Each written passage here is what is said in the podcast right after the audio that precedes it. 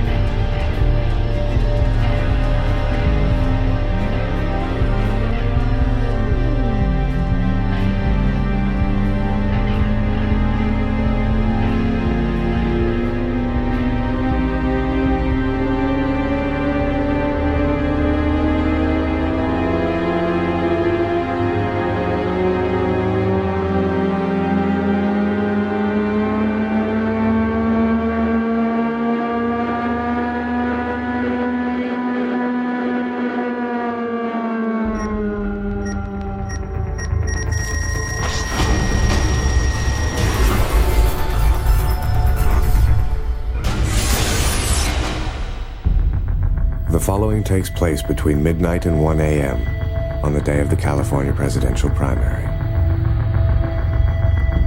Events occur in real time.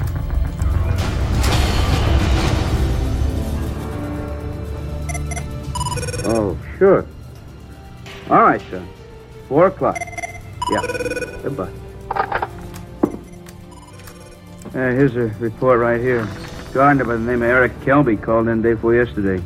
NASA has been working with Navy on a new short-range underwater missile. Uh, Walsh and I went out yesterday to interview the guy. How did this Eric Kelby impress you? Pretty grouchy with Walsh and me. No cooperation. And we've been making arrangements with officials at this embassy for the use of their territorial waters for laying underwater cables and other things connected with the test bomb. Agnes Trumbull Kelby, age 39. Delaney was the secretary of one of the men we're working with. Oh, Mr. Maddox, this gentleman has been waiting for you. Jack! I came as soon as I heard. I'm gonna need detailed backgrounds on everybody working for Sanders, Bloomberg, Warren. I want all of them. I remember Eric Kelby from Nam. He would have swallowed a towel all the way down, make this burping noise and spit it back up. Yeah, it would have looked like Ronald Reagan and Stephen Allen, but what of it? If he can't be trusted to not use the nerve gas, if this doesn't go as planned, we'll just have to add this to our list of really bad ideas. Any idea of what they're up to? Who they're working for? Human resources should be able to answer that. I'll meet you downtown. Well, Navy's ready. They'll wait for word from you. Are you all right? I think maybe I'm constipated. Carter's Little Pills, the laxative that helps relieve temporary irregularity. The Dairyland Fountain and Coffee Shop. We arrived there at 3.45. Smoke? Yeah, thanks. Want some more coffee? No, thanks. Jack? If we're gonna do this for 24 hours, We're gonna need a lot more coffee than you've ever had before. Maybe you're afraid. Maybe I'm afraid. But I think this is the best way to sum things up coffee, donuts, and those cute little pink things on top.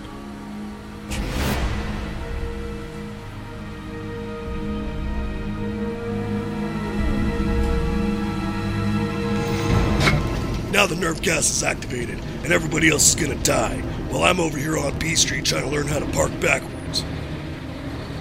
You think Jack Bauer is funny? Explain that to me. And now everyone is gonna die just before the 10 o'clock news.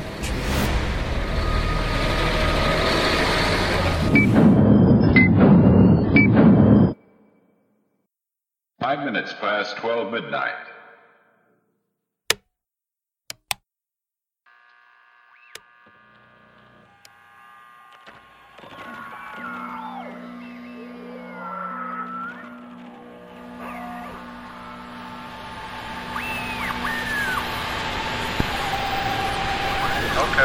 I get back from Sacramento. Anyway, here's Howard Shore and his All V Band.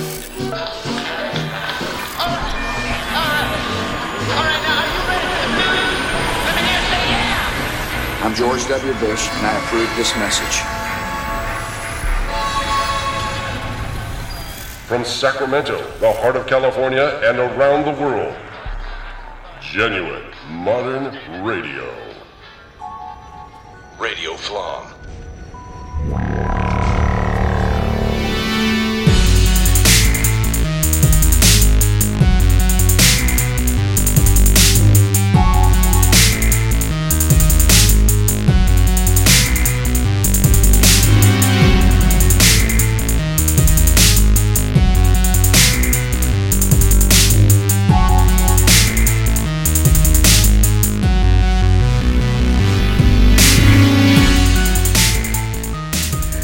Interfering in the 2020 election by casting my ballot.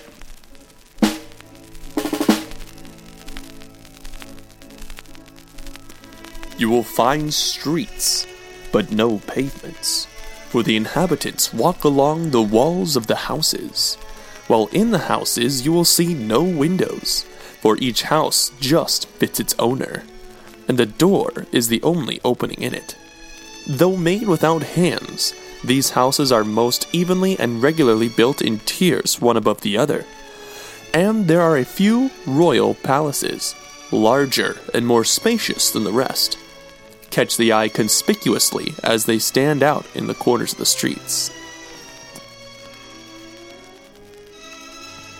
Arabella B. Buckley, The Fairyland of Science, 1878. You're listening to Radio Flom. Hello, Star Children. This song was written just for you. This one's called Star Child.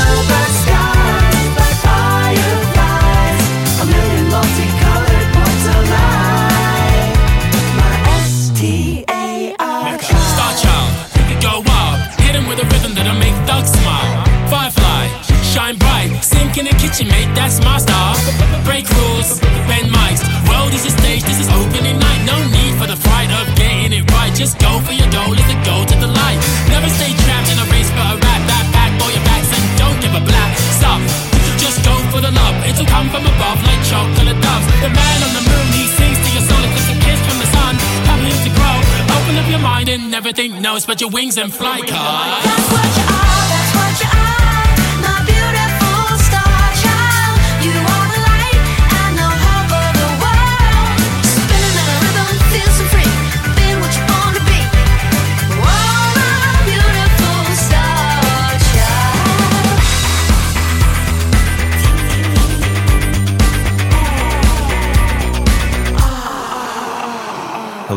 star children. This is the high priest of the cult of Dionysus, Orion.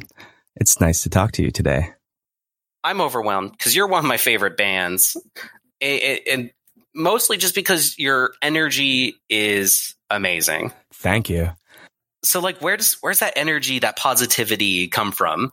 I think that uh, when uh, Linda and I started the band many moons ago, um, we had a commitment to like make a an experience that was totally joyful from start to finish. We came up in the New York music scene in the 90s and and the aughts, I guess you will. And it's New York City cannot is sometimes is not the the friendliest place or like the music has like a harder edge to it sometimes and we just wanted to throw a party that everyone would leave totally high without ever having taken a drug.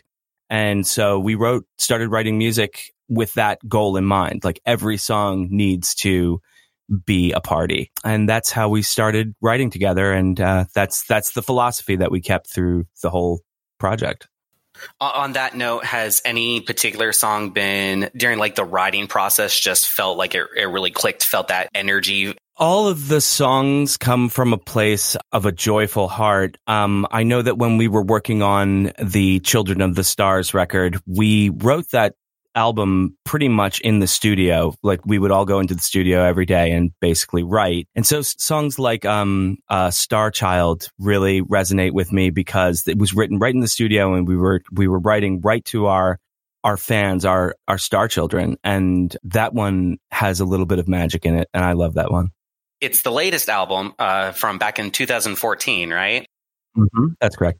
But I feel like its message really resonates with a lot of what's going on today, especially like, you know, melt the guns and Mhm. everything. It, it's crazy that you guys had this positivity back in the day. And I feel like it's a little slept on, but now it's kind of coming back because it's uh, such an important message that everyone is feeling right now. It's the best feeling in the world to know that there are people out there connecting with your music, especially when that music was written from an honest place of love. And it's really all we all we care about and all we live for is the connection we make with our fans and the reaction that they've been giving us is just is what has brought us back from you know from outer space and we're back just a slightly touch on the past of the Orion experience. Your first album came out around 2006, but when did the, the experience sort of start in general?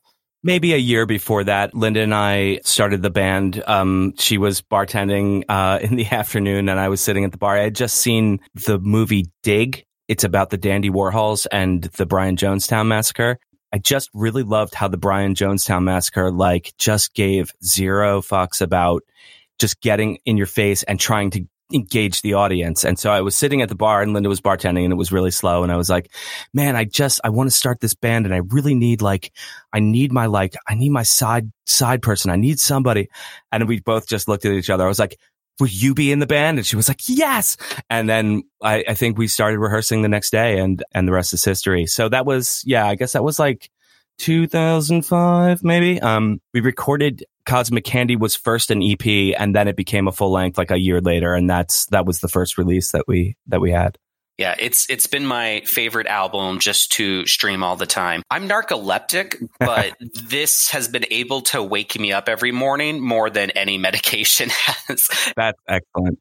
It's true. Like this morning, I was really dreading waking up and I just couldn't. And so, you know, I just put on the Queen of White Lies and let it sail from there. I'm like, hey, I'm awake and I'm ready to do everything. Nice. Yeah, that Queen of White Lies synthesizer comes in. You're like, oh yeah, here it comes. What I find so impressive though is, um, so your first album has this like high energy, and I've seen a lot of bands start that way, and then they kind of taper down and get moodier. But the the Children of the Stars, I was I was seeing when I first found you guys, I was seeing that that had some more like hits, like singles that were like on the top of the charts, and I was like well, I wonder w- what's different, you know, because it's a couple years apart from the very first album, because you had, I think, two or three albums in between, Mhm. right? Yep. And so I was like, well, what's the change? And I was like, oh, this is even more energetic. Like you have the trumpet in there. It just somehow got bouncier. Yeah. How could it have been bouncier?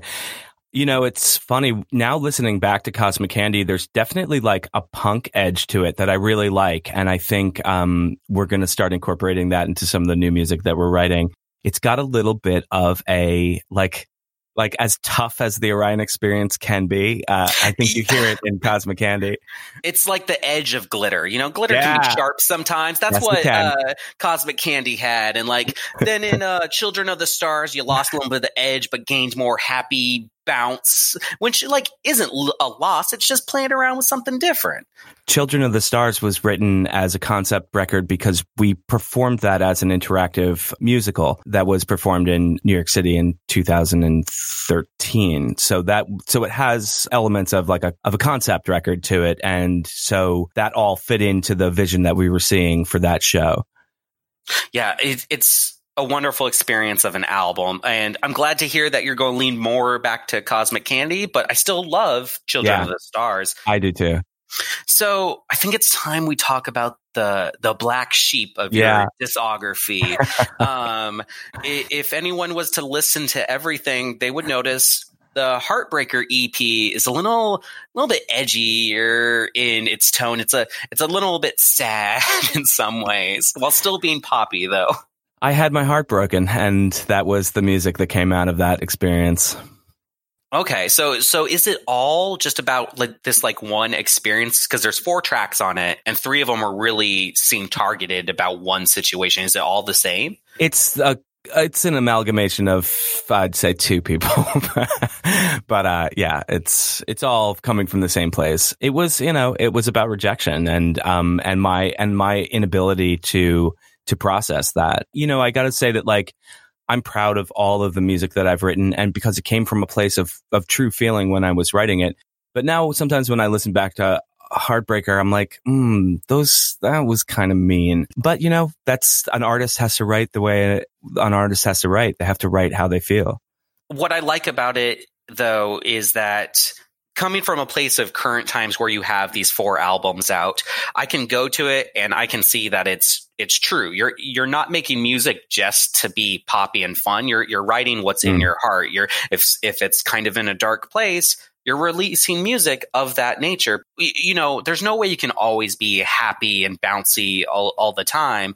And like even this immense inspirational music of joy, it shows sometimes we go through those heartbreaks and it gets a little bit low, but there's way more times to be happy. And your whole discography shows that. for sure. And I actually, you know, some of my, I, I love Sugar. I love that song and I love Heartbreaker. And I, I'm not like, I love, um, Nice Guys Finish Last, although that one's the meanest of them all. And then, Yeah. um, and it's a little, it's a little like, it's a little jerky. And I apologize for that, kids. I think especially since like 2016, that whole like nice guy meme kind of started too. So it's, One it hundred feels a little dated. Oh yeah. Yes, it does. Um, and then uh, I like the song "You're So Cool" too, and that's that was a little dig at a um at, at a performer that we shared the stage with at a, a very important show for us, and they were they were divas, and I was like, you know what, you're getting a song written about you. Yeah, well, I wanted to touch on that sp- song in particular because I feel like there is a new message you have with some of your new growth that is touched on You're So Cool. Because in You're So Cool, it kind of talks about how being on tour kind of seems like a drag. At the time, I would have we would have given our right arm to have gone on tour, and it was the perspective that that artist who had a successful touring career just seemed to be like they their point of view was like this is a drag to play the Bowery Ballroom in front of a packed house, and I was angry at that, and that like, and I was like.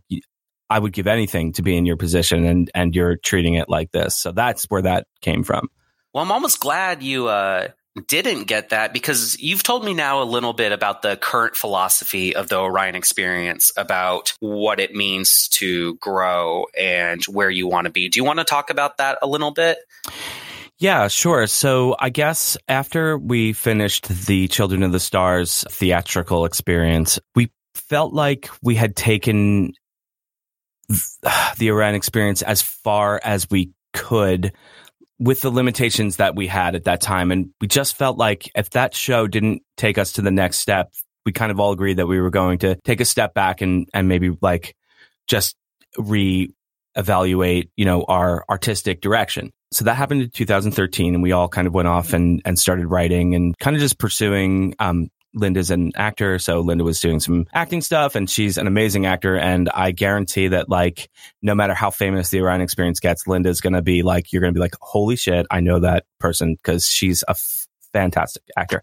Anyway. So, um, a couple of years passed by and then just recently we just started getting all the flashing buttons of engagement and we did a little bit of research, kind of went down a YouTube comment rabbit hole and sort of figured out that somebody had found the song The Cult of Dionysus and started putting it on TikTok and all of these kids started TikToking it back. So all of a sudden there was this new audience of of kids that that discovered the Orion experience and now we've been able to connect with them and it's just it's words can't describe the feeling of love that we have for the fans that have engaged with us. We love you, Star Children, so much. Or for those listeners out there that aren't as like hip and young as you and I, uh, what is TikTok?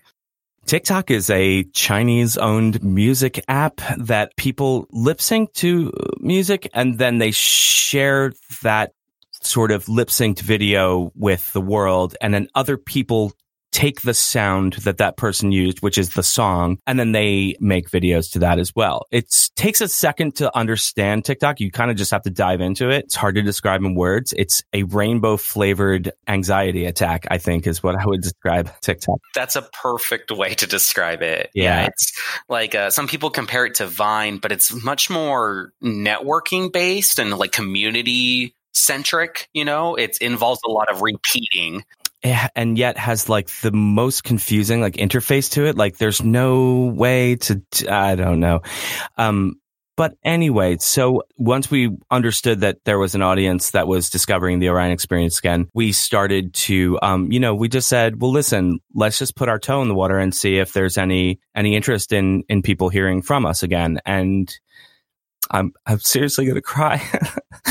and the response that we got was so insane and so beautiful and so pure that we just, there was no way that we could ignore it. So, sorry, you're gonna have to edit this part. no, no, Um, like I'm yeah. kind of in tears myself just Yeah. hearing about this because it's so amazing that like Yeah. it- from 2014 was your last album and the first album 2006 is like has the single that's just doing this amazing work here in like 2020 a different like century. So Yeah, yeah. So it really was just this miracle that was brought on, and it was, and it's really truly like the love of our fans that uh, is the reason that you're hearing me, that we're talking today. So we um, are now working on new music that will come out in 2020, and we're really excited about that. And we'll be doing um, secret shows that are only going to be accessible by our cult members. And so we're really excited about that too. And we'll be announcing this stuff later in the year. But for now, we're just engaging with our, with our fans and building our cult and doing all the things that normal people do. Well, yeah, I wouldn't quite say normal because you're uh, you're limiting your shows to fan cult members. So you know you're you're cutting off a lot of potential of ticket sales. Uh, so why? Like, why is it what you're doing important to you? Because we don't really care about anyone else except for our fans.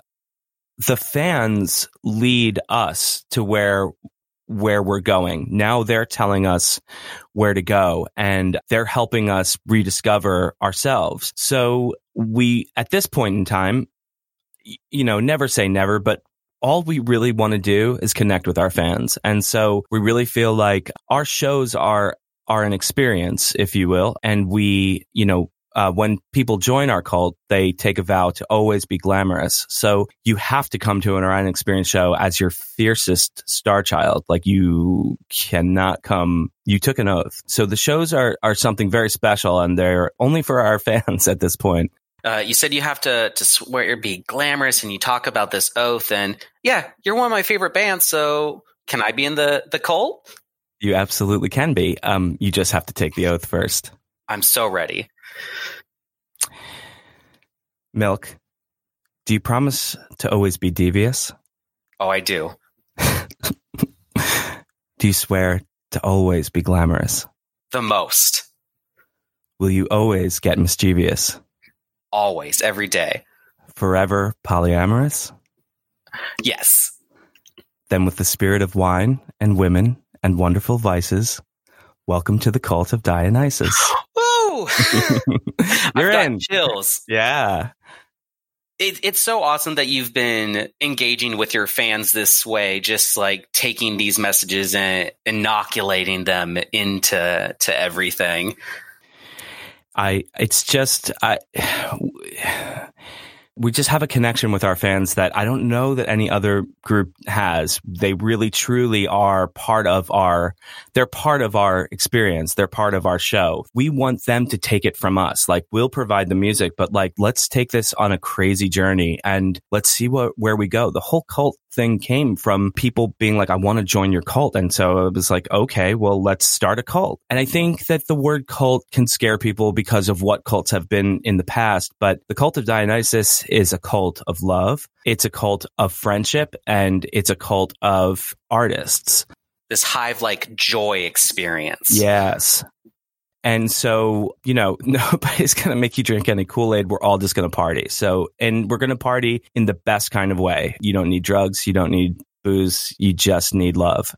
I, I love it. Every, all your fans are children of the stars, and the stars make up this constellation that is the Orion experience. You're starting to get it. So, what makes up the Orion experience?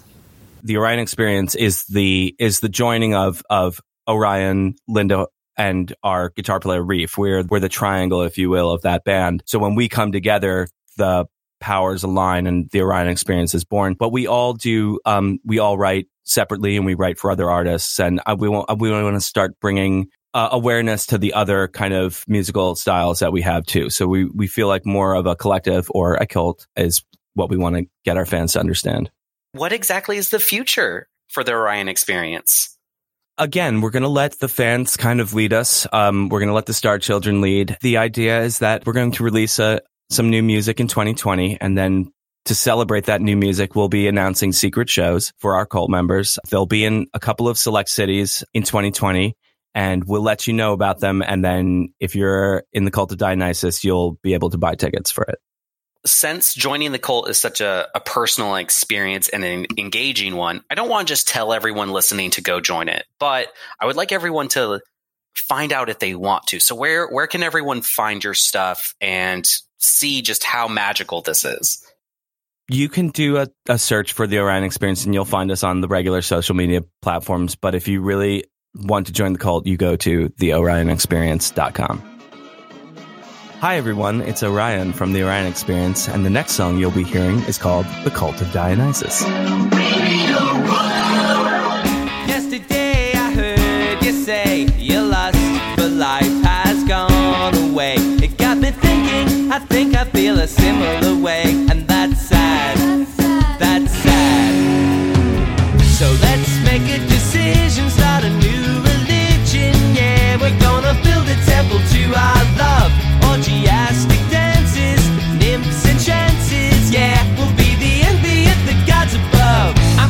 Devious.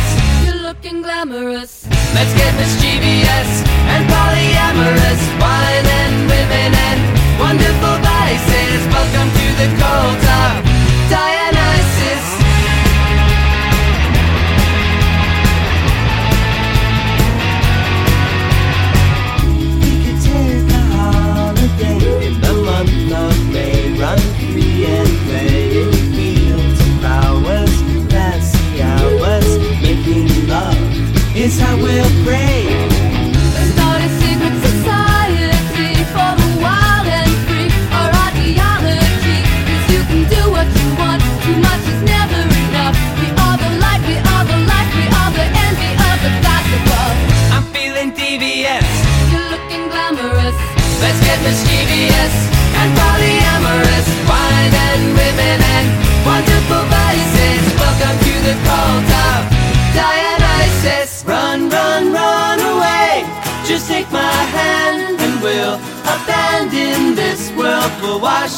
tears away.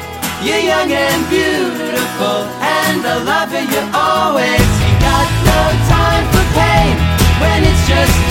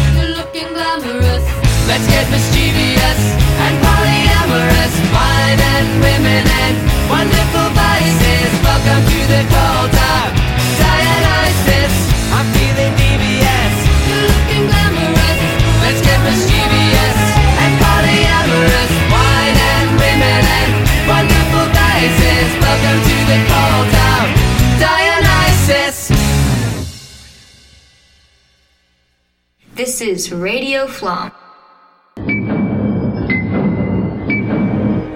About somebody dropping some sort of nerve gas around I 80 in Sacramento. I've heard bigger conspiracies in my sleep. And now you want to tell me that somebody named Jack Bauer is running around trying to stop these things? I thought this wasn't television, folks, and I've seen things that'll blow your mind. I used to be a professional wrestler, a Navy SEAL, and now I think it's time that you get the whole story.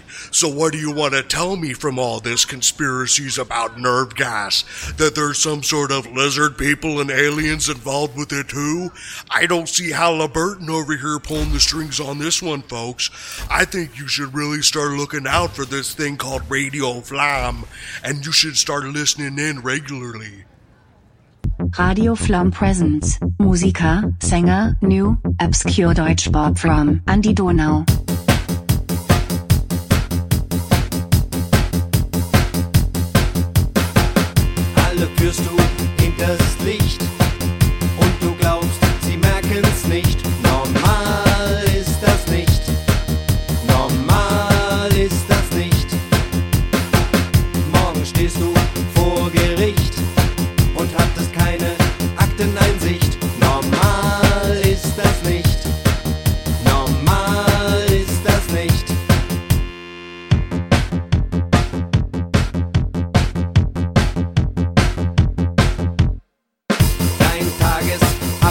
Tagesablauf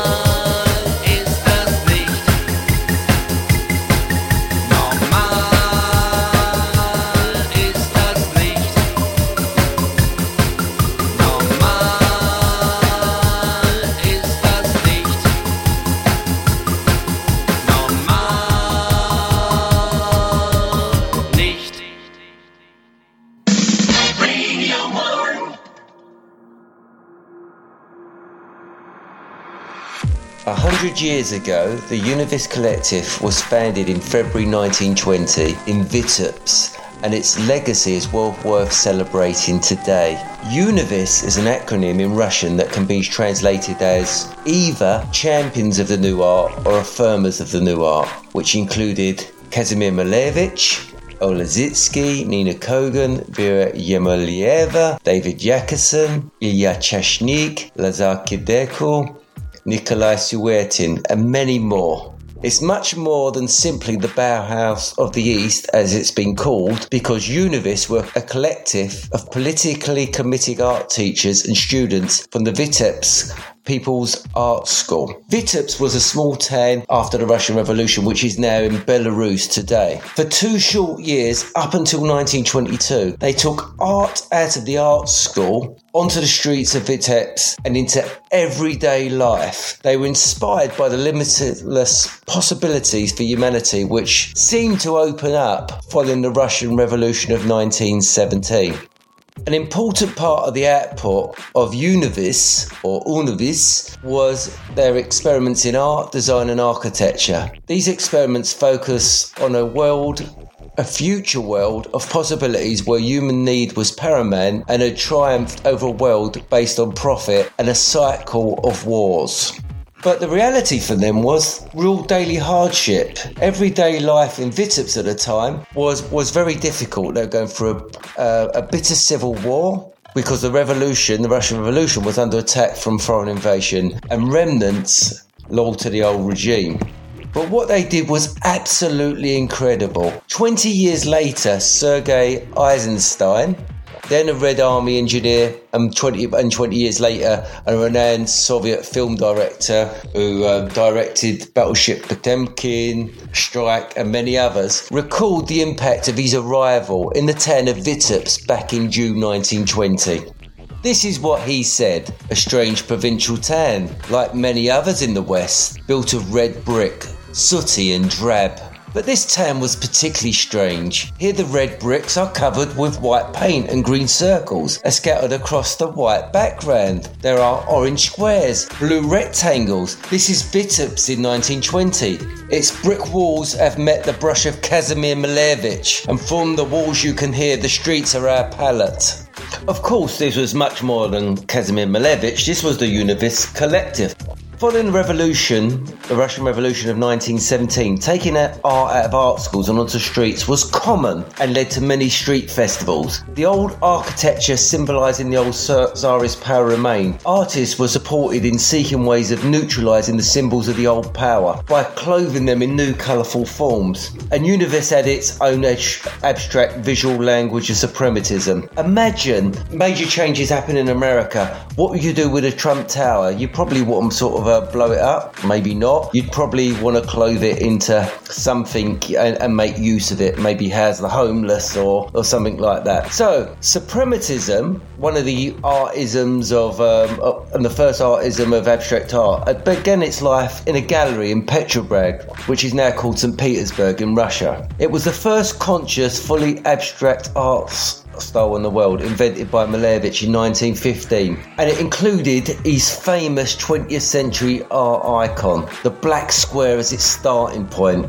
The black square was the starting point because it provided possibilities for art and much wider than just visual art. And it had a wider application into everyday life, and UNOVIS made use of it.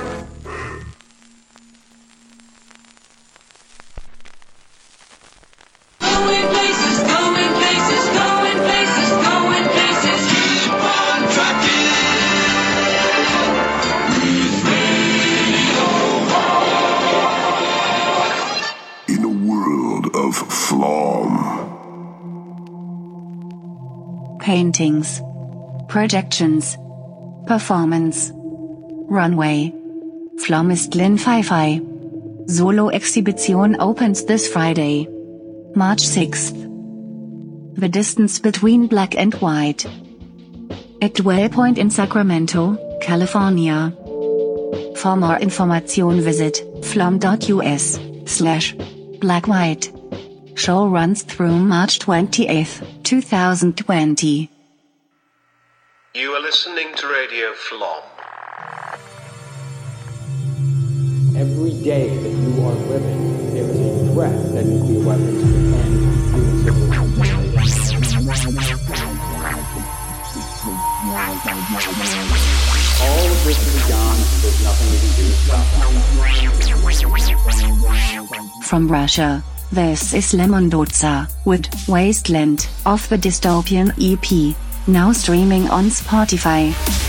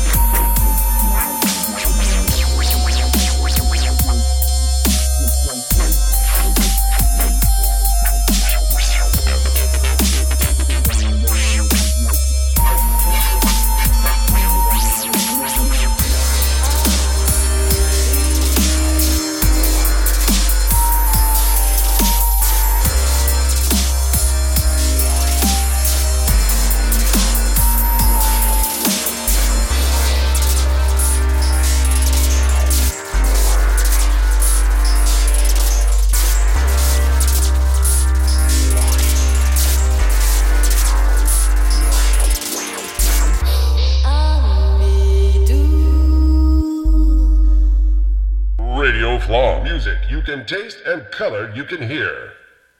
But now the winter was passing, and the stickers were brought forth abundantly on the bumpers, and the voice of the candidate was heard in the land. Then the Democrats gathered together their armies to battle at New Hampshire, and the regulars stood on a mountain of the right side, and the dissenters stood on the mountain of the left side, and between was the valley of the generation gap. I'm telling you, this man here sounds like he wants to control every aspect of your life. He's already made it known how he feels about the middle class, lower class, farmers, industrial workers, babies, the poor and seniors. And he wants people to vote for him. And they will. Back in the pit you. Do what you are supposed to. Go breastfeed Jesus. Why do the exceptionally old white men always have to make you do whatever they want and not be a woman? And why doesn't his crookedness concern you? This is Radio Flom.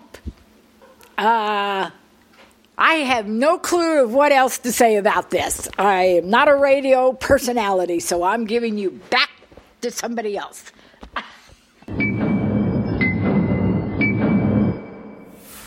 But such a device would be far beyond any technology on Earth. Do you think I'm kidding? I'm not kidding. My watch makes too much noise, and because of it, I can't sleep.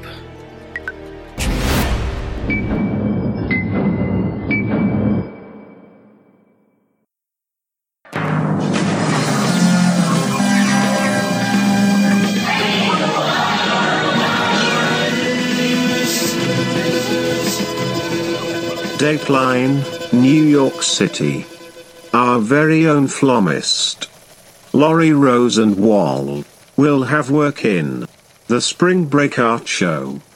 Bright colors, big city, mistakes on purpose. March 3rd through 9th.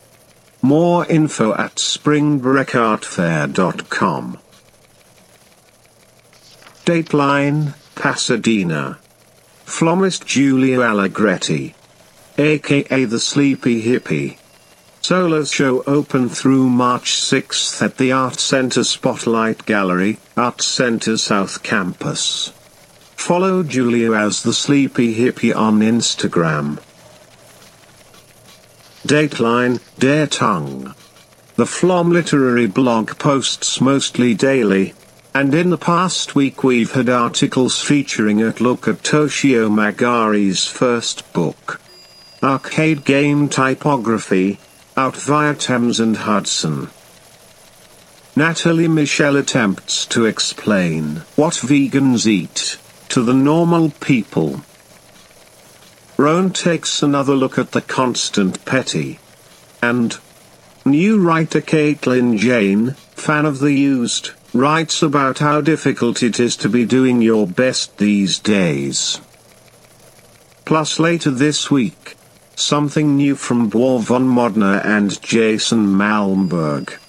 To explore, read, and subscribe free to Dare Tongue.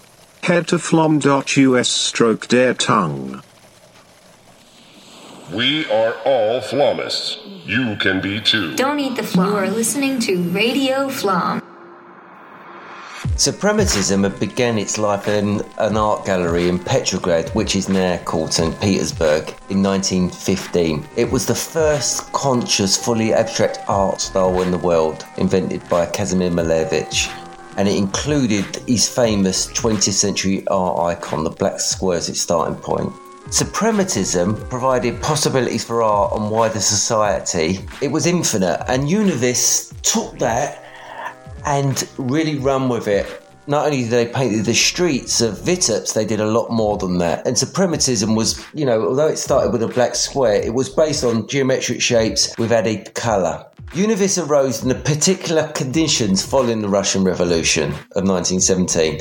Following the revolution, Anatoly Lunacharsky, the Commissar of Enlightenment in the Bolshevik government, had appointed Comrade, which is hard to imagine now, Comrade Marc Chagall, a Vitebsk born artist, as the cultural commissar for the town. And one of these tasks was actually to open up the People's Art School.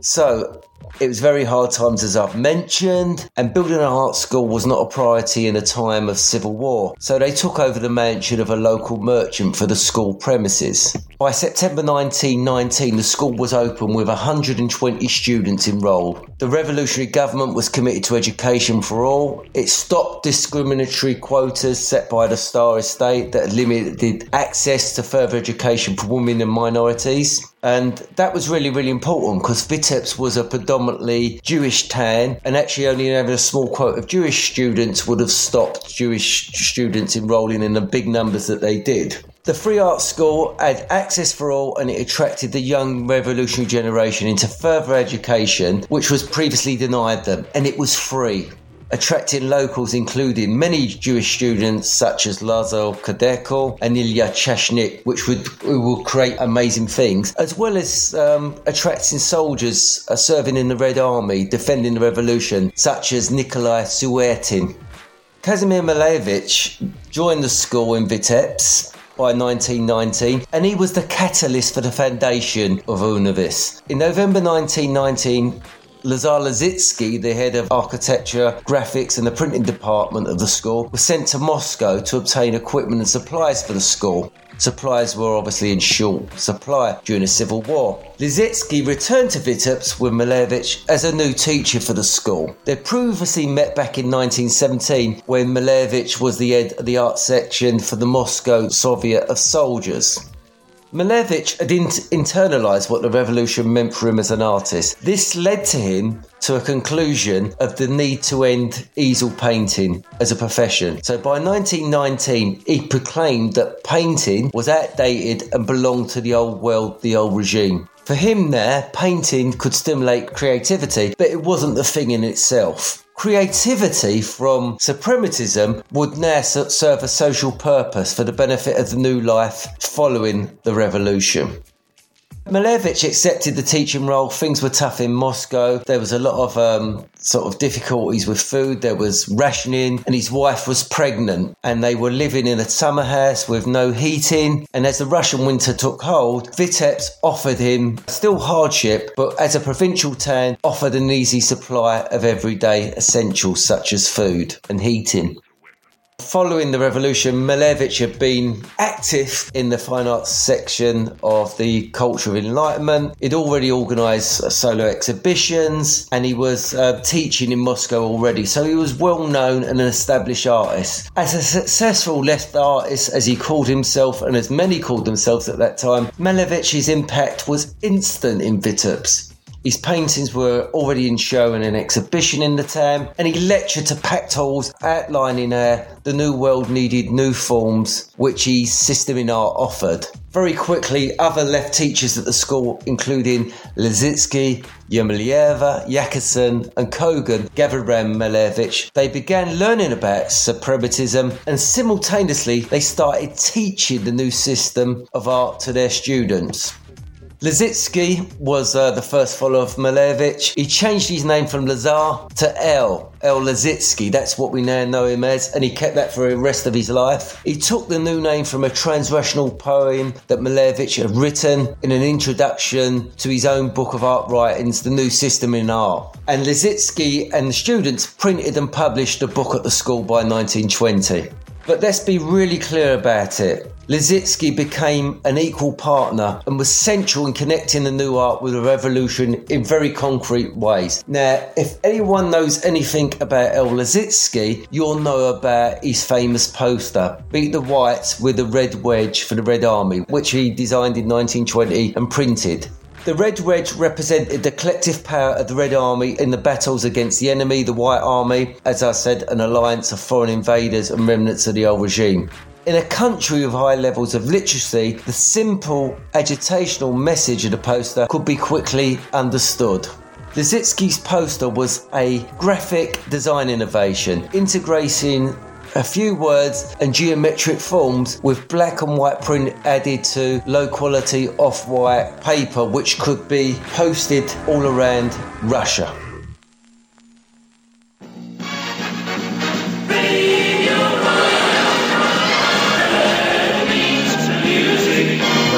What I could do is take one of your older tracks and just play it behind it, and then uh, play it off there, and then let's let everyone discover Wonderland when you have it out. Yeah, yeah, a- absolutely. Patrick, what are we gonna call this EP? Shit,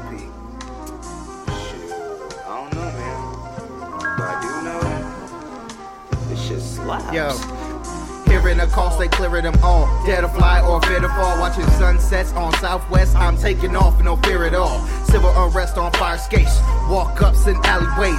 High rise with no escapes. I face myself face to face and ask myself, Do you have what it takes to be great? Take a bite of my cheese, take a look around, watching my eyes. Never looking down, cause it's looking up. Booking shows, about to book a bus and head south. Living a life with no regrets now. My head bows when I see the blessings that I get now. Started late, but I'm on time. Flow strong like honey wine. When the lights hit and my mic is on, I step on stage and I'm gon' shine. Cold word, I got a gold mine. Digging my thoughts, what you gon' find? Hotline after hotline after hotline after hotline. Doing the most, I maneuver the coast. This goes out to you and your folks. Butter my toast, blackberry jam, man. It's not even close. Out on the road, reflecting on seconds I owe. Wonder what's next for the bro. Trust like a wrecking and blow. Show after show, I inspire the kids. Dying just trying to live. Know what it ain't, know what it is. Lies that came from the rear, protecting the fear. No, I won't neglect what they did. Forget what they said, I've been meaning to show. Whole lot of truth that I need to expose. Original man with indigenous flows. Sharp on the beat, heritage in my soul.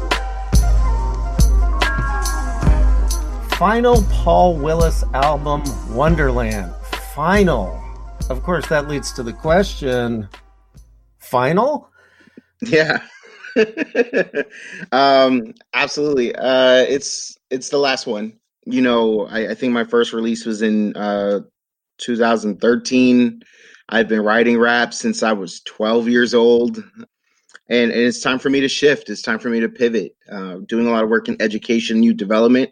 Uh, my students are growing up and they're entering into the workspace now, and they're facing a lot of the same issues that you know I uh, saw as a young professional, kind of entering into the workplace, and people from the older generation, some of the challenges that they were facing. Our young folks are coming in and they're experiencing some of the same challenges. So I'm I'm pivoting kind of out of music so I can uh, focus more on diversity, equity, and inclusion work, uh, which is an extension of you know the content of of my music and my previous work. Um, but I want to kind of give that its fair shot. Radio Flom talks to Paul Willis about his final album and the realities of education today.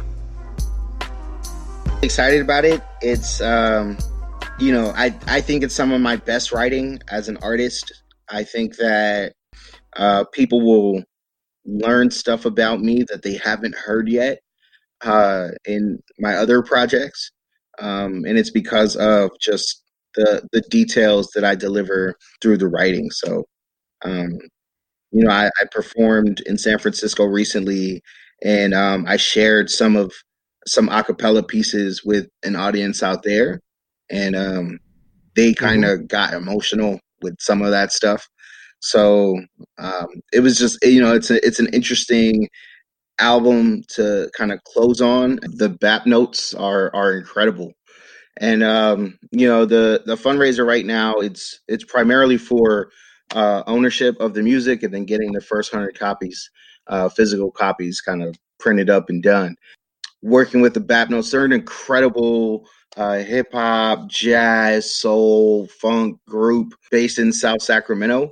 Uh, they're a bunch of like older cats who have been doing music for their entire careers, and they're some of the best musicians I've ever heard. And for those folks who kind of like that uh, J Dilla, you know, sound, the early Kanye West kind of sound in hip hop, they produce that kind of stuff in their sleep you know, we we would sit with Rod and kind of listen to beats, and he would just play just phenomenal, you know, beat after phenomenal beat, and it was really incredible to kind of hear folks who have this uh, ability to take live music and to then transform it into this like you know very kind of traditional hip hop feel.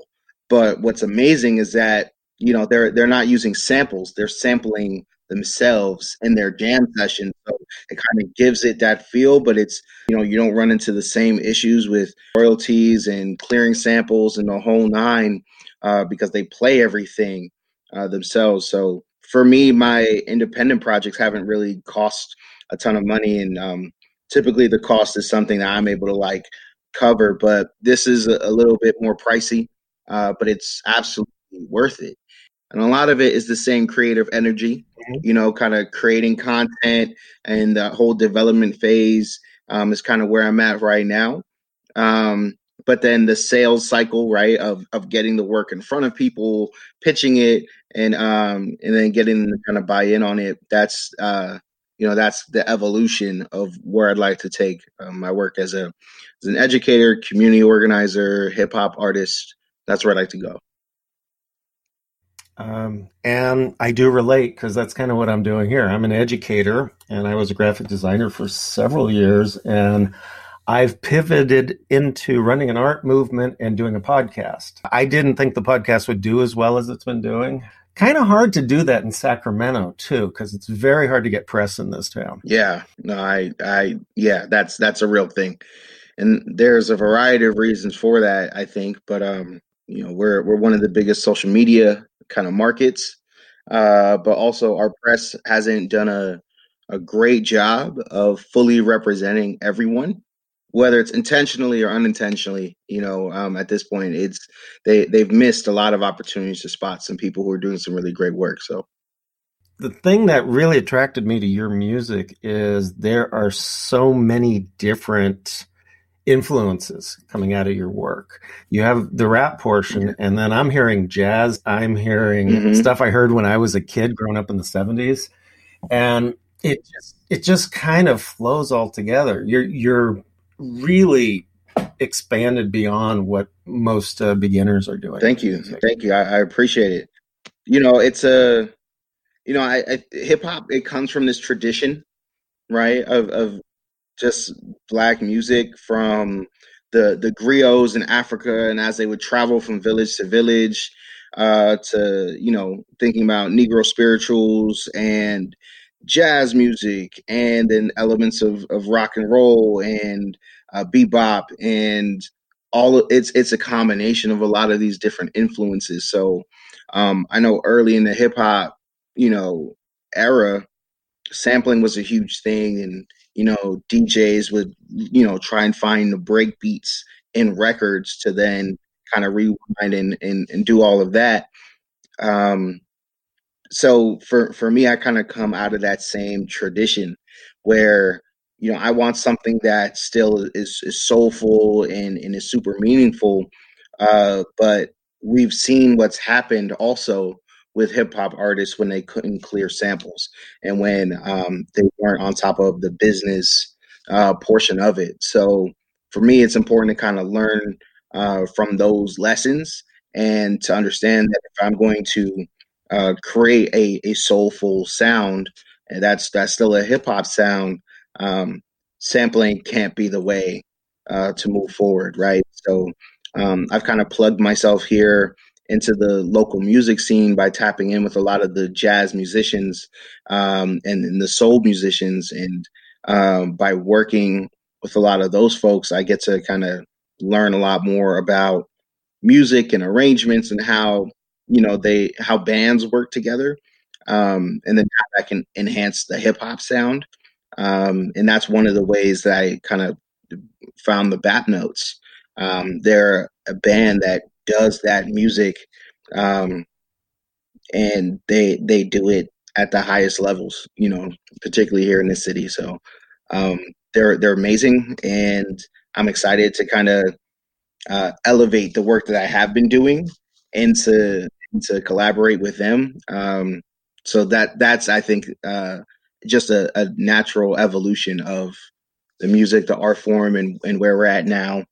I know the younger generation they're into trap music um, and all of that, you know, more electronic sounds, and um, I, I think that's cool. Um, but that's just not the era that I grew up in. For me, there's nothing like somebody sitting down and playing a piano. And while playing a synth is is really cool, it's just piano chords strike a different emotional tone. You know, whenever I can use live instruments in, in music, I, I try and incorporate as much of that as possible. I run a music blog as part of uh, this Flom thing, and it's just I do jazz posts on Saturday, and I, I start at 3 p.m. with like Delta Blues old recordings, and I work my way into Mhm. some of the new stuff going on just before midnight. I've had quite a few students who are into hip hop. And I introduced them to jazz. There are these kids who are like, I didn't know about jazz. wild. It's like, oh man, there's this. it's history. it's so insane. No, it's it's it's it's really incredible stuff, and it it it'll it'll transform your ear the deeper and deeper that you get into it. And I think that's one of the things that's been kind of lost a little bit with the advent of trap music and electronic music.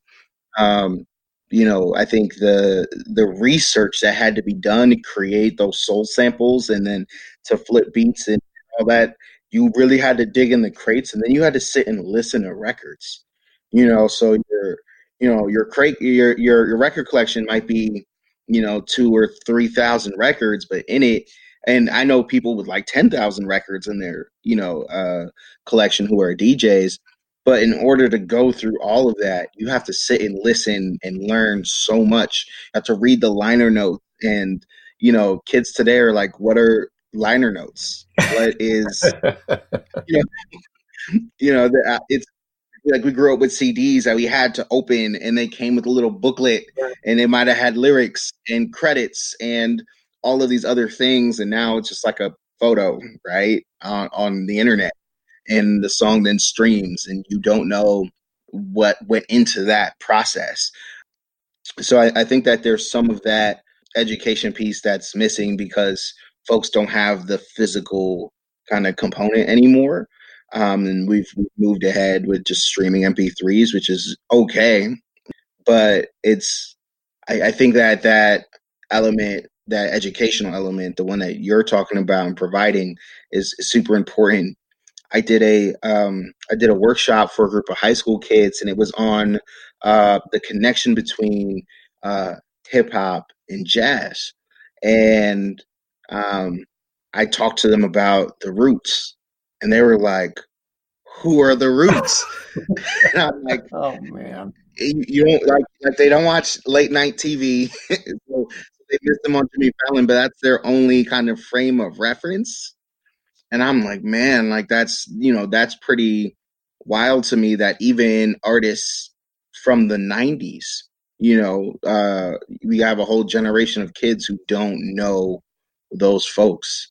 You know, they'll they'll know your top 100 Yeah, I was you know artists, but this in class because I've been teaching uh, actually 20 years as of this this year at the college level, and I see these generations change as you go through them, and it was like the millennials now are not as excited into digging these things up as the group before them. Like 10 years ago, I could go into a class and the students would know who everyone was. It was like they would they would know Gilligan's Island. They would know all these prop references that I would just reference. They would know what Seinfeld is. Today, I bring up a Seinfeld joke. They all look at me as if I've lost my mind.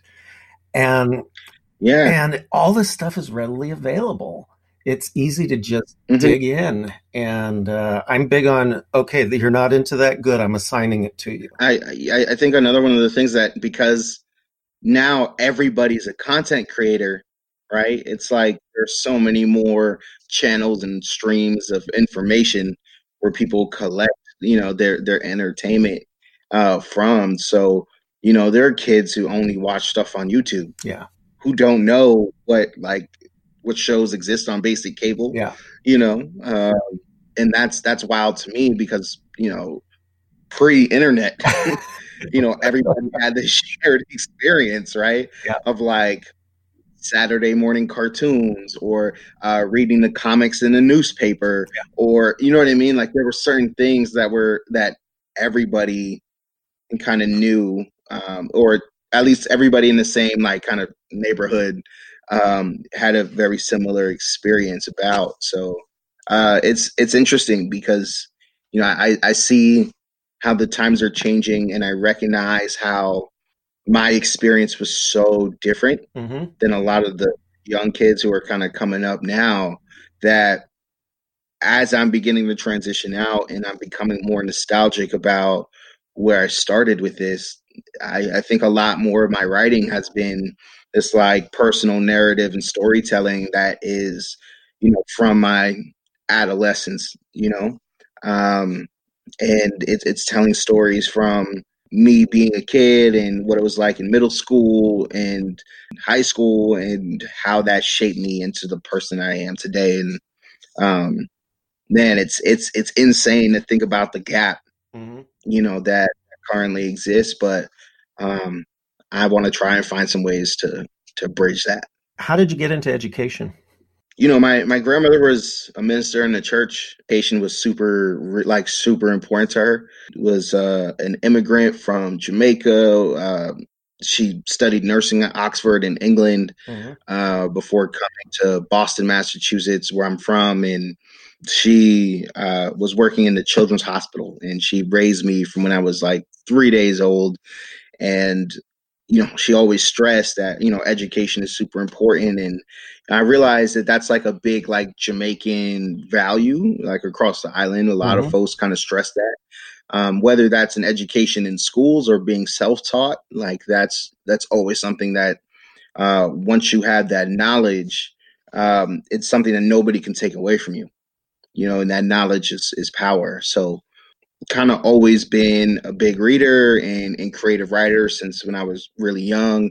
And um, as I got older, I, I think I started to recognize a little bit more a lot of the systemic issues um, because a lot of the, the privileges that I had when I was a kid then changed my trajectory and helped me to kind of significantly shift my life in a positive direction whereas some of my friends their lives took a, you know a completely other turn and either lost their lives ended up in jail or um, still involved in like gang activity and stuff like that back home. And um, you know that was never the life that i wanted for me. I was never a tough guy. I was always uh you know a nerd and kid who hated to get picked on. You know what i mean? So oh i know. Oh, i know so that that for me was you know how do i create opportunities for for students to then see themselves in a positive light in education in their community to know that uh, they can really be whatever they want to be Mhm. um, whatever they set their mind to but they also need to get this realistic kind of view of the world because you're only getting certain kinds of information through traditional education Traditional education is a total mess. yeah. So how do I do both? How do I help you kind of navigate that system and be successful by playing the game? But also how do I help you understand that there's a whole other set of knowledge out here and whether or not you're successful like in the classroom, you can still be successful in all of these other ways. And um, you know, I think some of my students are teachers now, right? And you know, have have grown into just these really deeply kind of caring adults and they care about not just like themselves and their family or their financial well-being but they really do care about their community and a number of different social issues. But when they're showing up into workplaces that aren't designed you know to necessarily care about those same social issues or they don't have the same experience in talking about issues around diversity or equity then our students my or my students are now those people who are like well i don't know how to tell my boss who's had their position for 15 20 years that the way that they're looking at this particular issue is is incorrect or that there are alternative views to consider, right? So that that kind of gap that I re- I recognized early on, it was kind of the impetus for me kind of jumping in by inspiring kids to kind of be, you know, who who who they really are and and be the best version of themselves every day and to improve on that. Um, we're kind of recognizing now that you know our our kids and our young folks they're showing up. They're showing up as they are but have i don't know if we've necessarily created this container for them to then be successful right?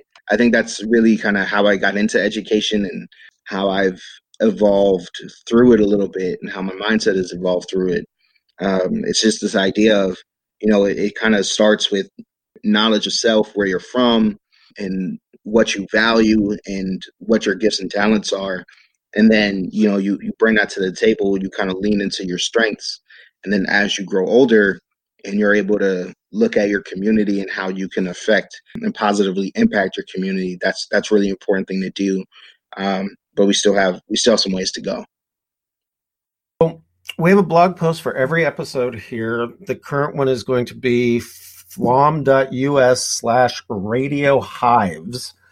And from there, I'll have a link to the uh, Wonderland fundraiser and your website and anything else I could put up there. Yeah, um, I don't I don't have a website yet, but I think the best way is to start with my Instagram, and then everything will kind of branch out from there. So that's uh, at Paul Willis is hip hop. So just my name and then is hip hop, um, because that's where a lot of these conversations uh, kind of start with people, and then Paul Willis's hip hop is like everything else across the board. It's my it's my Gmail, uh, my Cash App, Venmo. It's um, uh, my Facebook page. You know that that's kind of the the thing everywhere else. Uh, and then with streaming on Spotify, iTunes, and all of that stuff, it's just my it's just my name, Paul Willis. So there's no middleman. There's no major label or anything like that. Like people email me or DM me, they will get me directly. So uh, that's the best way. I'm truly yours, truest beauty I recall. I prove to be unruly, but for my Sherry Amore, I do applaud. I do these talks. I earn awards, and it's you I do them for. Your graceful elegance, better now than I've ever been. You recognize the strengths in my deficits. Beauty in our struggle for love is quite indefinite. I've admired how your heart matches your intelligence. I've never been so much in love, I got comfortable. When we change the world together, or I'm just with you. I trust that our issues could not be resolved soon, cause we work our problems out in the bedroom. We crack jokes, vibing to the soul of black folk by our friends. So development, a new cycle of hope. When it goes down, I know we gon' work it out. I find a workaround for when love comes around. I'm always here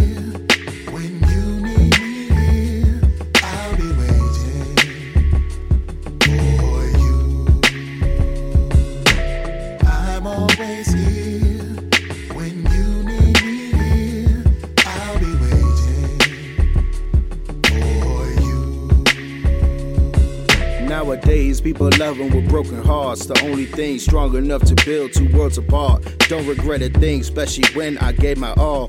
Better to love and to lose than not at all. I'm just grateful for a chance to matter, dog. Even when she pierces my heart like a matador. I love myself a lot.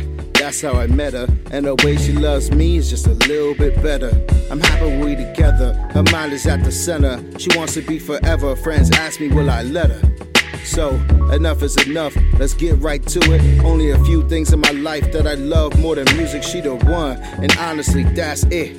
She the one I spend the rest of my life with. I know she'll accept me, love God, and respect me, and I'll give her all the things that I'm getting. I'm always here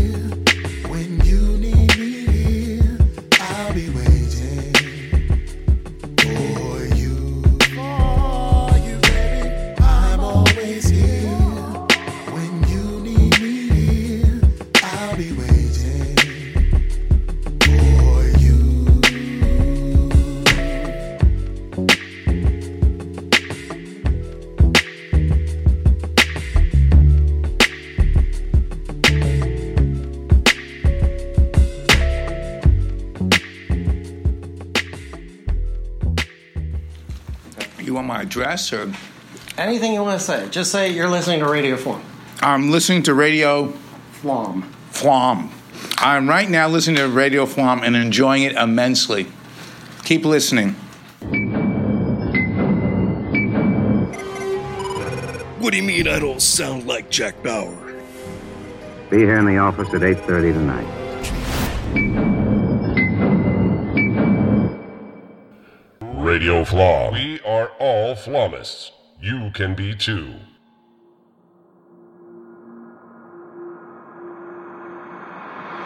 Even before UNOVIS was founded in February 1920, suprematism had become a part of the everyday life of the town. In 1919, it received an important commission to decorate the second anniversary celebrations of the Vitebsk Committee to Combat Unemployment. Had to be completed really, really quickly. Uh, and Lissitzky did the designs, and very quickly all the students got involved in it. They produced huge decorations, signs, and posters with objectless suprematist compositions for the town. The success of the, celebra- the decorations was followed by further commissions in the town all the way up to 1922. I want to talk a little bit about the early years of revolution because democracy was at heightened levels. Students actually selected their teachers, and many soon chose to be taught by Malevich and the teachers that allied with him. An initial attraction for the young students was that new system in art was taught in a progressive way, with teachers providing their, their students with a grounding in cubism, futurism, and suprematism. Then Malevich and the other teachers encouraged individuals to find their own way with this structure in art for design for architecture. And what was really fascinating about the art of suprematism based on geometric shapes and colour was the possibilities were infinite, were endless. So students and teachers quickly came up with their own innovations, they created their own ways underpinned with these principles. But actually it was liberating for all of them. So very quickly, in January 1920, the young students decided that they wanted to follow this new system and set up their own little group, which was called Molposnovis, Young Followers of the New Art. Quickly, the teachers joined them and they, they, they became the followers of the New Art, which, which became Posnovis. And then quickly it became UNOVIS by February. So things were moving really, really quickly. So Malevich had started there in November, and by February, most of the school had gone over to this new system in art of, of suprematism. Um, one of the principles of the time was the need to work collectively. So the members of school didn't sign their work as individual artists, but they used the collective name of UNOVIS, Ornavis. Chagall, who had set up the school, lost many of his students, and he took this really, really badly. You know, he was a left artist himself, but he didn't re- really have a system that he could teach teach people. is very, very individualistic and very, very internal. So by June 1920, Chagall would leave the town, his native town of Vitebsk, and never return. He took it really, really bad. He never forgave Malevich. He saw it as a conspiracy, but actually, the teachers and the students saw Malevich create uh, any, any suprematism as something that they could use. Very quickly that year, they created a, a theatre sh- showing in February of Victory Over the Sun. It was a futurist op- opera, and the sets were designed by Vera Ermolaeva. And there was even one by Malevich, but most of it was done by Vera. Additionally, at the same time, for the Tan, you know, they actually had an innovative suprematist ballet, which was designed uh, by Nina Kogan, which involved an unfolding of geometric forms culminating in the supremacy of the black square. So that was an interesting thing there, which they did in terms of ballet. David Yakerson, another teacher, sculptor, and UNOVIS member, actually had two monuments uh, erected in the town of Vitebsk by May that year, one for Karl Marx and the other for a murdered German communist leader, Karl Liebknecht, who was murdered in Berlin in 1990. Both combined the volumetric forms of suprematism and they were topped by representational images of Liebknecht and Karl Marx. Due to the shortage of plaster, that didn't put him off, so he just innovated. So he used concrete moulds for both monuments.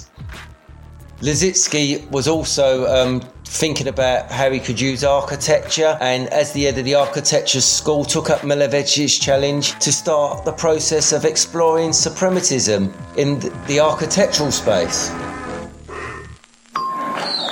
Nice whistle. Um, asshole of a referee. You're listening to Radio Flom. For us, the moderate people of the world. I am a radical moderate. I will do radical things with a moderate message.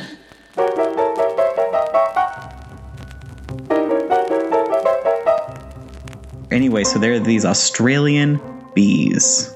And every summer, you might find some of these bees dancing a little too hard, flying a little too wavy. It's because they're drunk.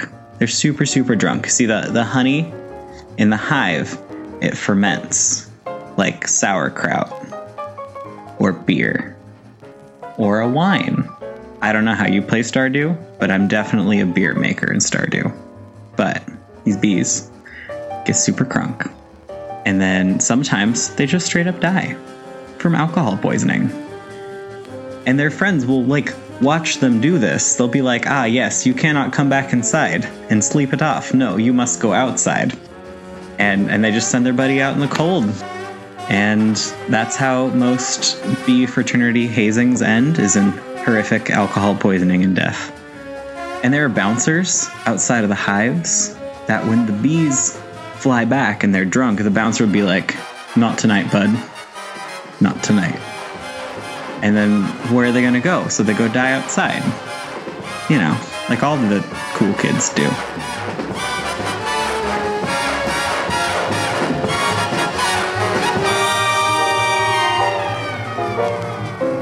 There is the bee problem, which we can fix by more small-scale artisan farming, etc. and taking half the bee honey, selling it in what were the abandoned supermarkets that are now auto parts shops and stationary exercise emporiums. Next to the castles we build. Charles Atlas knew a few things, self-improvement comes from books. Not a space that used to sell instant foods in boxes with pictures of what we should expect on them. I thought of that 10 years ago but no everything is changing. Everything is always changing for the better. Do what thou wilt shall be the whole of the law indeed or more specifically, be as corrupt or as decent as you want to be. This still doesn't amount to much above beauty. And beauty doesn't amount to much under the civil hysteria. It's all in your own hands. If I can call you rats in a maze. What? The bees are fed up. They don't want us having their honey anymore. Greetings, star children. You're listening to Radio Flom. Open up your mind. Look through the horizon of the cosmic dawn. Our minds will meld as we join the hive. This will go either two ways.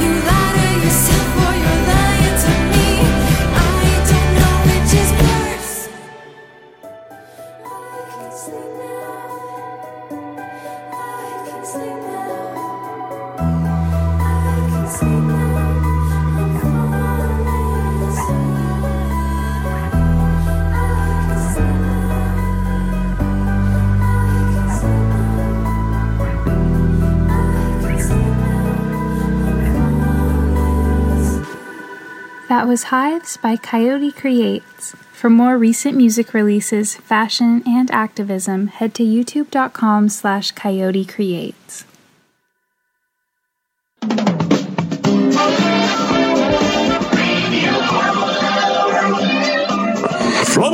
Yes, very good, Flamus. See, I think, I think the Flom US is better. Although it is impossible to build new buildings at the time, Lissitzky described these work as way stations between painting and architecture. Here he introduced volumetric representation, which he combined with suprematism, and he would later refer to them as prouns. Projects for affirmation of the new. Lissitzky's plans would become influential. They'd be published inside the Soviet Union and abroad. In October 1920, Lissitzky left the school and moved to Moscow. Following his departure, Lazar Khidekel, a 17 year old native of Vitebsk, now led the architectural workshop. In a UNOVIS or UNOVIS questionnaire, Khidekel wrote, I'm studying suprematism as a new system for constructing global architecture. These guys just fought big. Um, they're in the middle of a civil war, but they're thinking about transforming the world.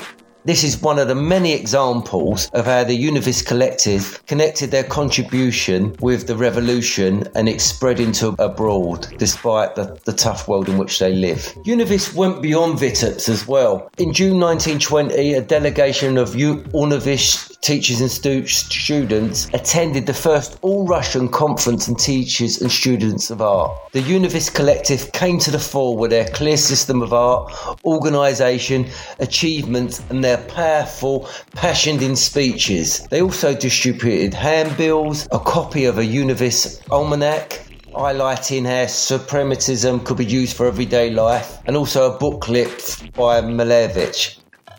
UNOVIS branches sprung up across Russia, up the not too far away in Smolensk, but also a long way away across Russia in Orenburg, Perm, Ekaterinburg, Saratov, and Samara. UNOVIS also had three collective exhibitions in Moscow, including representing works of the branches outside Vitebsk as well. Things changed very, very quickly in the revolution. The Civil War ended, so did UNOVIS, and also constructivism arose. So UNOVIS did what it could do to brighten up Vitebsk, together with its bold vision of the future. It's inspiring then, it's inspiring now. As I said, the Civil War ended, the revolution was exhausted, the, economy was hardly functioning, there was hunger and there, there was disease. There was even uprisings against the revolution inside the revolution, including in Kronstadt, not far from, from St. Petersburg, meant that the revolution had government had to take dramatic action. It crushed the uprising at Kronstadt, it increased food rations, and out of necessity introduced the NEP, the new economic policy, which reintroduced the mixed economy into the revolution. The revolution was changing. Um, many of the factories had been closed during the Civil War. So, following the adoption of the NEP, the new economic policy, state support for cultural initiatives was cut back. This reduced resources for the art school in Vitebsk. By June 1922, Malevich had moved to Petrograd, and many members of UNOVIS collectives followed him, where they continued to contribute to the cultural revolution, including creating new forms in porcelain which are amazing and marvellous. There was further architectural experiments at GINKhUK in St. Petersburg, or Petrograd as it was then called, which was the State Institute of Architectural Culture. And from that, they created some amazing things. So Lazar Khidekel, who is now a an architect, uh, created a couple of buildings which were amazing, which match anything that the Bauhaus did, and he created them in 19 sort of 25. But as I mentioned, two years in revolutionary time is more than two years in normal time. In 1920, as I mentioned, constructivism had arisen, famously around Vkhutemas, which is the higher art and technical college in Moscow. Majority of the students there become constructivists by 1921, and they, they started focusing on bringing their art into factory production, into everyday life. Um, they aligned with the shift in the policy of the revolutionary government, and at that time they wanted to industrialise the country at a human pace in the mixed economy. Many designs from Vkhutemas were constructed using geometric shapes following on from suprematism. And there was great examples of successful textile designs from artists such as Lubov Popova and Varvara Stepanova, which went into production at the first state technical factory 1923 and 1924. These designs built on the experimental legacy of UNOVIS, as does the other work of artists, designers, and architects contributing to everyday life in the Soviet Union of the early 1920s. Now, of course, we know uh, people didn't live happily ever after. UNOVIS disappeared uh, and it reappeared later. Uh, the first thing that we can say was that Lenin died in 1924 and the struggle to continue with expanding revolution abroad was finally defeated by Stalin in 1927. We know they were terrible times now. Stalin and his regime would crack down on all aspects of revolution to cement his nationalist state capitalist regime, a dictatorship under him. Culture and art would not be outside the reach of these bureaucratic state controls. By 1934, the state policy of socialist realism was imposed, with only one style based on realism of the earlier um, artistic traditions before the revolution. The counter revolution of Stalin abruptly ended the golden age of culture and innovation following the Russian Revolution of 1905 and the later successful Revolution of 1917. Art and design from UNOVIS and many other left inspiring left artists. The revolutionary period was banished from public display in the Soviet Union by 1936. It was hidden in mu- museum vaults and only started to re- resurface again in the public life of the Soviet Union from the 1960s.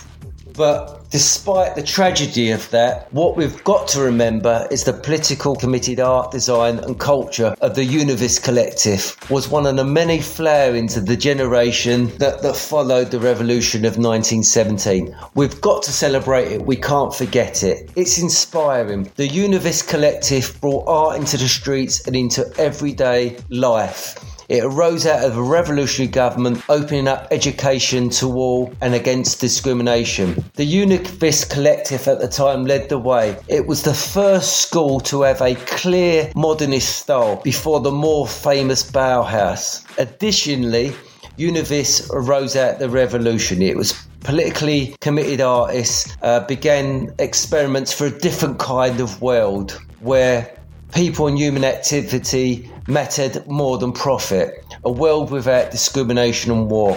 That battle was lost, though when we look back and we look at UNOVIS, UNOVIS remains an inspiration for radical artists and anyone that shares a vision a better world is possible. So that's where we leave UNOVIS. UNOVIS is an inspiration that we can look back today. It's worth looking into. I hope this little podcast today, this little segment in the podcast on Flom, gets you to look at UNOVIS Lissitzky Malevich. It's worth looking at. It's inspiring today.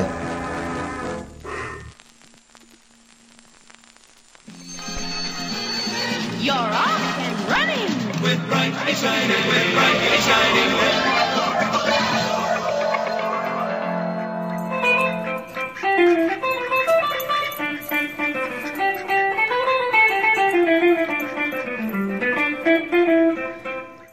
Hello, we're here with Radio Flom, and this is your girl's Scribe Not Scribble presentation today. How do we spell Scribe Not Scribble? That's S C R 1B3, not Scribble, always like random spelling and not like numbers or whatever. And I am saying this because I am not getting paid to do a current presentation, so y'all can cover me with clout and recognition instead. And today I've been told that I can just do a random presentation, I don't have to cover anything, so I'm going to tell y'all a happy clam story. What is a happy clam story, y'all may ask? It is a tradition I used to annoy my brother, my childhood brother, over 10 to 15 years ago because I was a random kid who was weird from the start. Okay, so I'm going to tell you how to tell these, right? Because first of all, you start off going, Once upon a time, there was a happy clam. and that's a secret, you see, because for max maximum amount of annoying and maximum amount of like randomness and whatever, you have to draw out the syllables, right? You have to raise your voice. You have to draw out the last syllables, so everyone in the immediate vicinity goes, "Oh boy, here we go again." Okay, so right, and the, most important part of this is you cannot think because if you think too much, you can't tell a story, and that I feel deep down is mostly everyone's insecurity is why they can't tell stories, let alone happy clam stories. Because when you tell a story, you go like, "Uh." What am I going to talk about, right? Because the human brain is an incredibly logical organ and it has to think about something. It has to say, okay, I'm going to do this and this, and it's going to make sense like this. But when you tell a happy clam story, it has to be completely random. So you have to shut off that part in your brain, okay, right? I'll demonstrate. I'm just got, not going to think about anything. I'm going to go. Okay, so once upon a time there was a happy clam, and this clam he liked to build houses in mayonnaise, right? So how do you build a house in mayonnaise? Well, the thing is, this happy clam lived under the sea, and you'd think that mayonnaise being under the sea would be ten times runny, right? But no, this happy clam was relative was r- related not by blood but through marriage with a bunch of coral. His family had very interesting state of eugenics. So right, he was related through marriage, right, to coral. And coral, what they do is they build little houses. Like the coral isn't actually like the whole spiky plant thing. It's the creature that lives inside it and it like uses bits of its bone own body and like bits around it, I don't even know, to build its houses so they could get this whole great big exoskeleton built up under the sea. And they do that, even though the sea is like this giant thing of wateriness and fluidness, which would surely make any building melt away, right? But they don't, because coral are magic and coral don't let anyone get in the way of anything they want to do.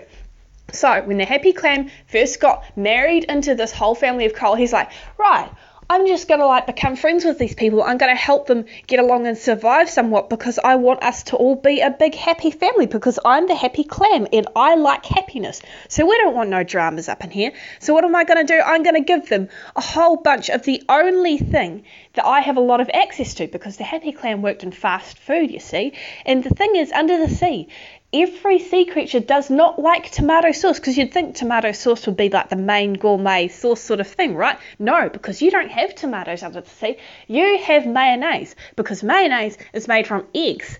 And if there is one thing the undersea world has, it's a lot of eggs because you don't get a lot of mammals under there. Everything is an egg laying creature. And like the whole the whole undersea environment, they're like, oh, waste not, want not, right? They don't have the same set of morals as us. So when like one poor teenage girl hooks up with her boyfriend and she's like, oh, we have a baby, or we have something that could be a baby, because undersea creatures don't reproduce the same as us. Like the, the female, she lays the egg, and then like the dude, he's got the option to like fertilize the egg or not. But lo, they treat this, they they treat this with a bit of thought. You see, she's like, you know what? I'm not going to become a teenage mum. I'm not going to throw my life away like that. I am going to make a profit. So what she does she runs off with her egg. She sneaks out of her house if she has to, and she goes to the Happy Clam in his fast food store. And she's like, "Yo, I'll bet you want an egg." Like, and they was like, "Oh yeah, we'll give you some money for it." And then they've got like a never-ending source of mayonnaise, and they've just paid the teenage girl for her like unfertilized egg or, or anything, and that just makes anybody happier because now she's better off. She's not like burdened down with this whole thing of her entire life, and then they've got like a never-ending su- supply of ingredients for their mayonnaise. So the Happy Clam, as you could probably get, has a lot of mayonnaise. So he's like, right, I'm gonna bring some of this to my new coral family in-laws, and I'm just gonna help them. And they're and they're like so grateful because not only do they have mayonnaise, endless mayonnaise to put on their sandwiches, they now have a very good building ingredient because I don't know what coral build with, but if you're under the sea, I imagine with the whole tides and currents and moving of the ocean, they're just going to have to put so much energy into producing something that stays put. And if you leave mayonnaise out to spoil, it goes incredibly sticky and hard and sour. So what they do is they use the mayonnaise, they mix it with sand, and then they can make their whole houses so much easier and so much quicker because they've just been given like seven gram, seven grand grams of this mayonnaise from the happy clam. So everyone's happy and they're like saving the ocean because it's actually coral that helps keep the ocean eco environment in general. And now everyone is happy and everyone is good. And I've just told you an entire happy clam story because I did not think, and I've probably gone over time a bit at this point, but that is how you tell a happy clam story. And no doubt I will be back at some point to tell you another random story because some people are slow to learn, some people don't have the right thought in their heads and get rid of me as soon as they can. But here is your story. I hope you have a good day. Bye. Radio Flom. You miss seeing yourself in action, pal. Bloomberg's an asshole. He would let that shit teen slap across the wall.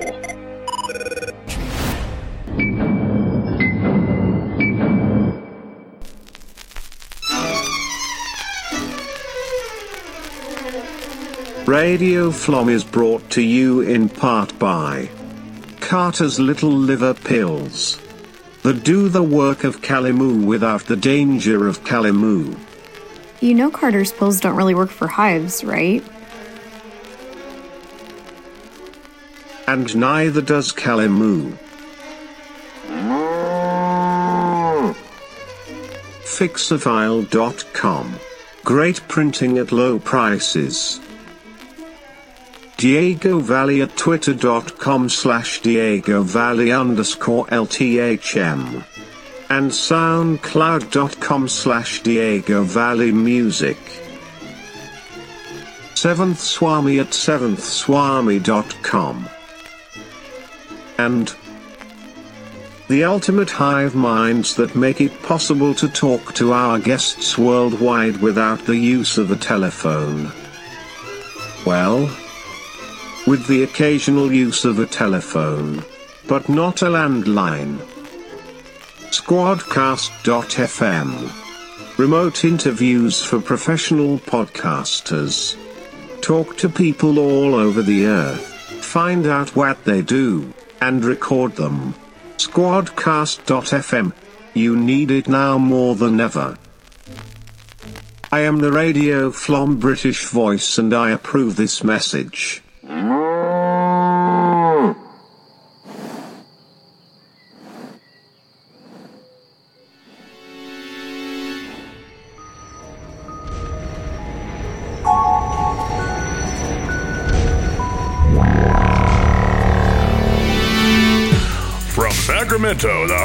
California, and around the world, this has been Radio Flom, featuring a cast of dozens.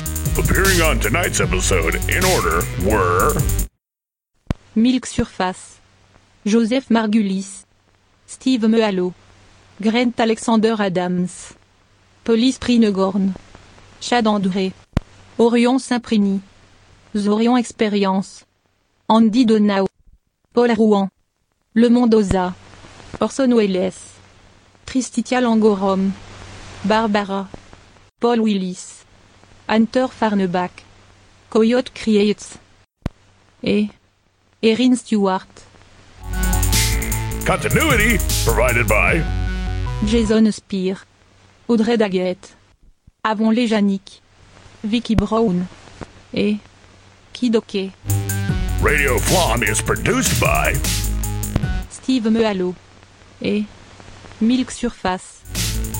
Theme music by Chelsea Davis. Sound design and engineering by Steve Mahalo. Radio Flom is licensed under a Creative Commons Attribution 4.0 international license. However, recordings of contributors or guests of Radio Flom are still protected under international copyright laws. All episodes can be downloaded for your convenience. Radio Flom contains works featured for review, opinion, critique, parody, and or artistic transformation, and will contain adult content and nudity. Flom is a faux modern art movement art history resource that promotes learning and education through new and alternative media. Flom is your online connection to art history, music, and beyond through Instagram, Twitter, and other social media. We're all Flomists, and you can too. Donations gratefully accepted at patreon.com slash flomus or just buy us a coffee at flom.us slash coffee. We are at Flomus on most social media. Flom is sometimes explained, but usually not. This is Kid OK saying thank you for listening. And if you don't like this podcast, do something about it.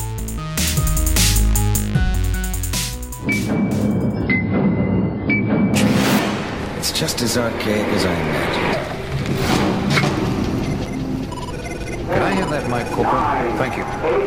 I know you're not relayed to answer, but good luck. We'll see you at the end of the run. Look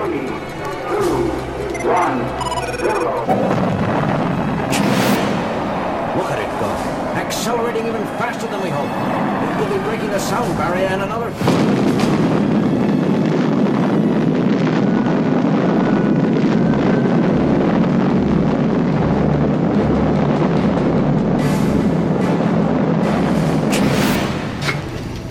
just got the call. Somebody just nuked Natomas. Yeah, I don't know if it's north of Thomas or south of Thomas, but it's gonna be backed up all the way to Fairfield. I would like you to send someone to Sonoma, Jack. I need to know who made that call.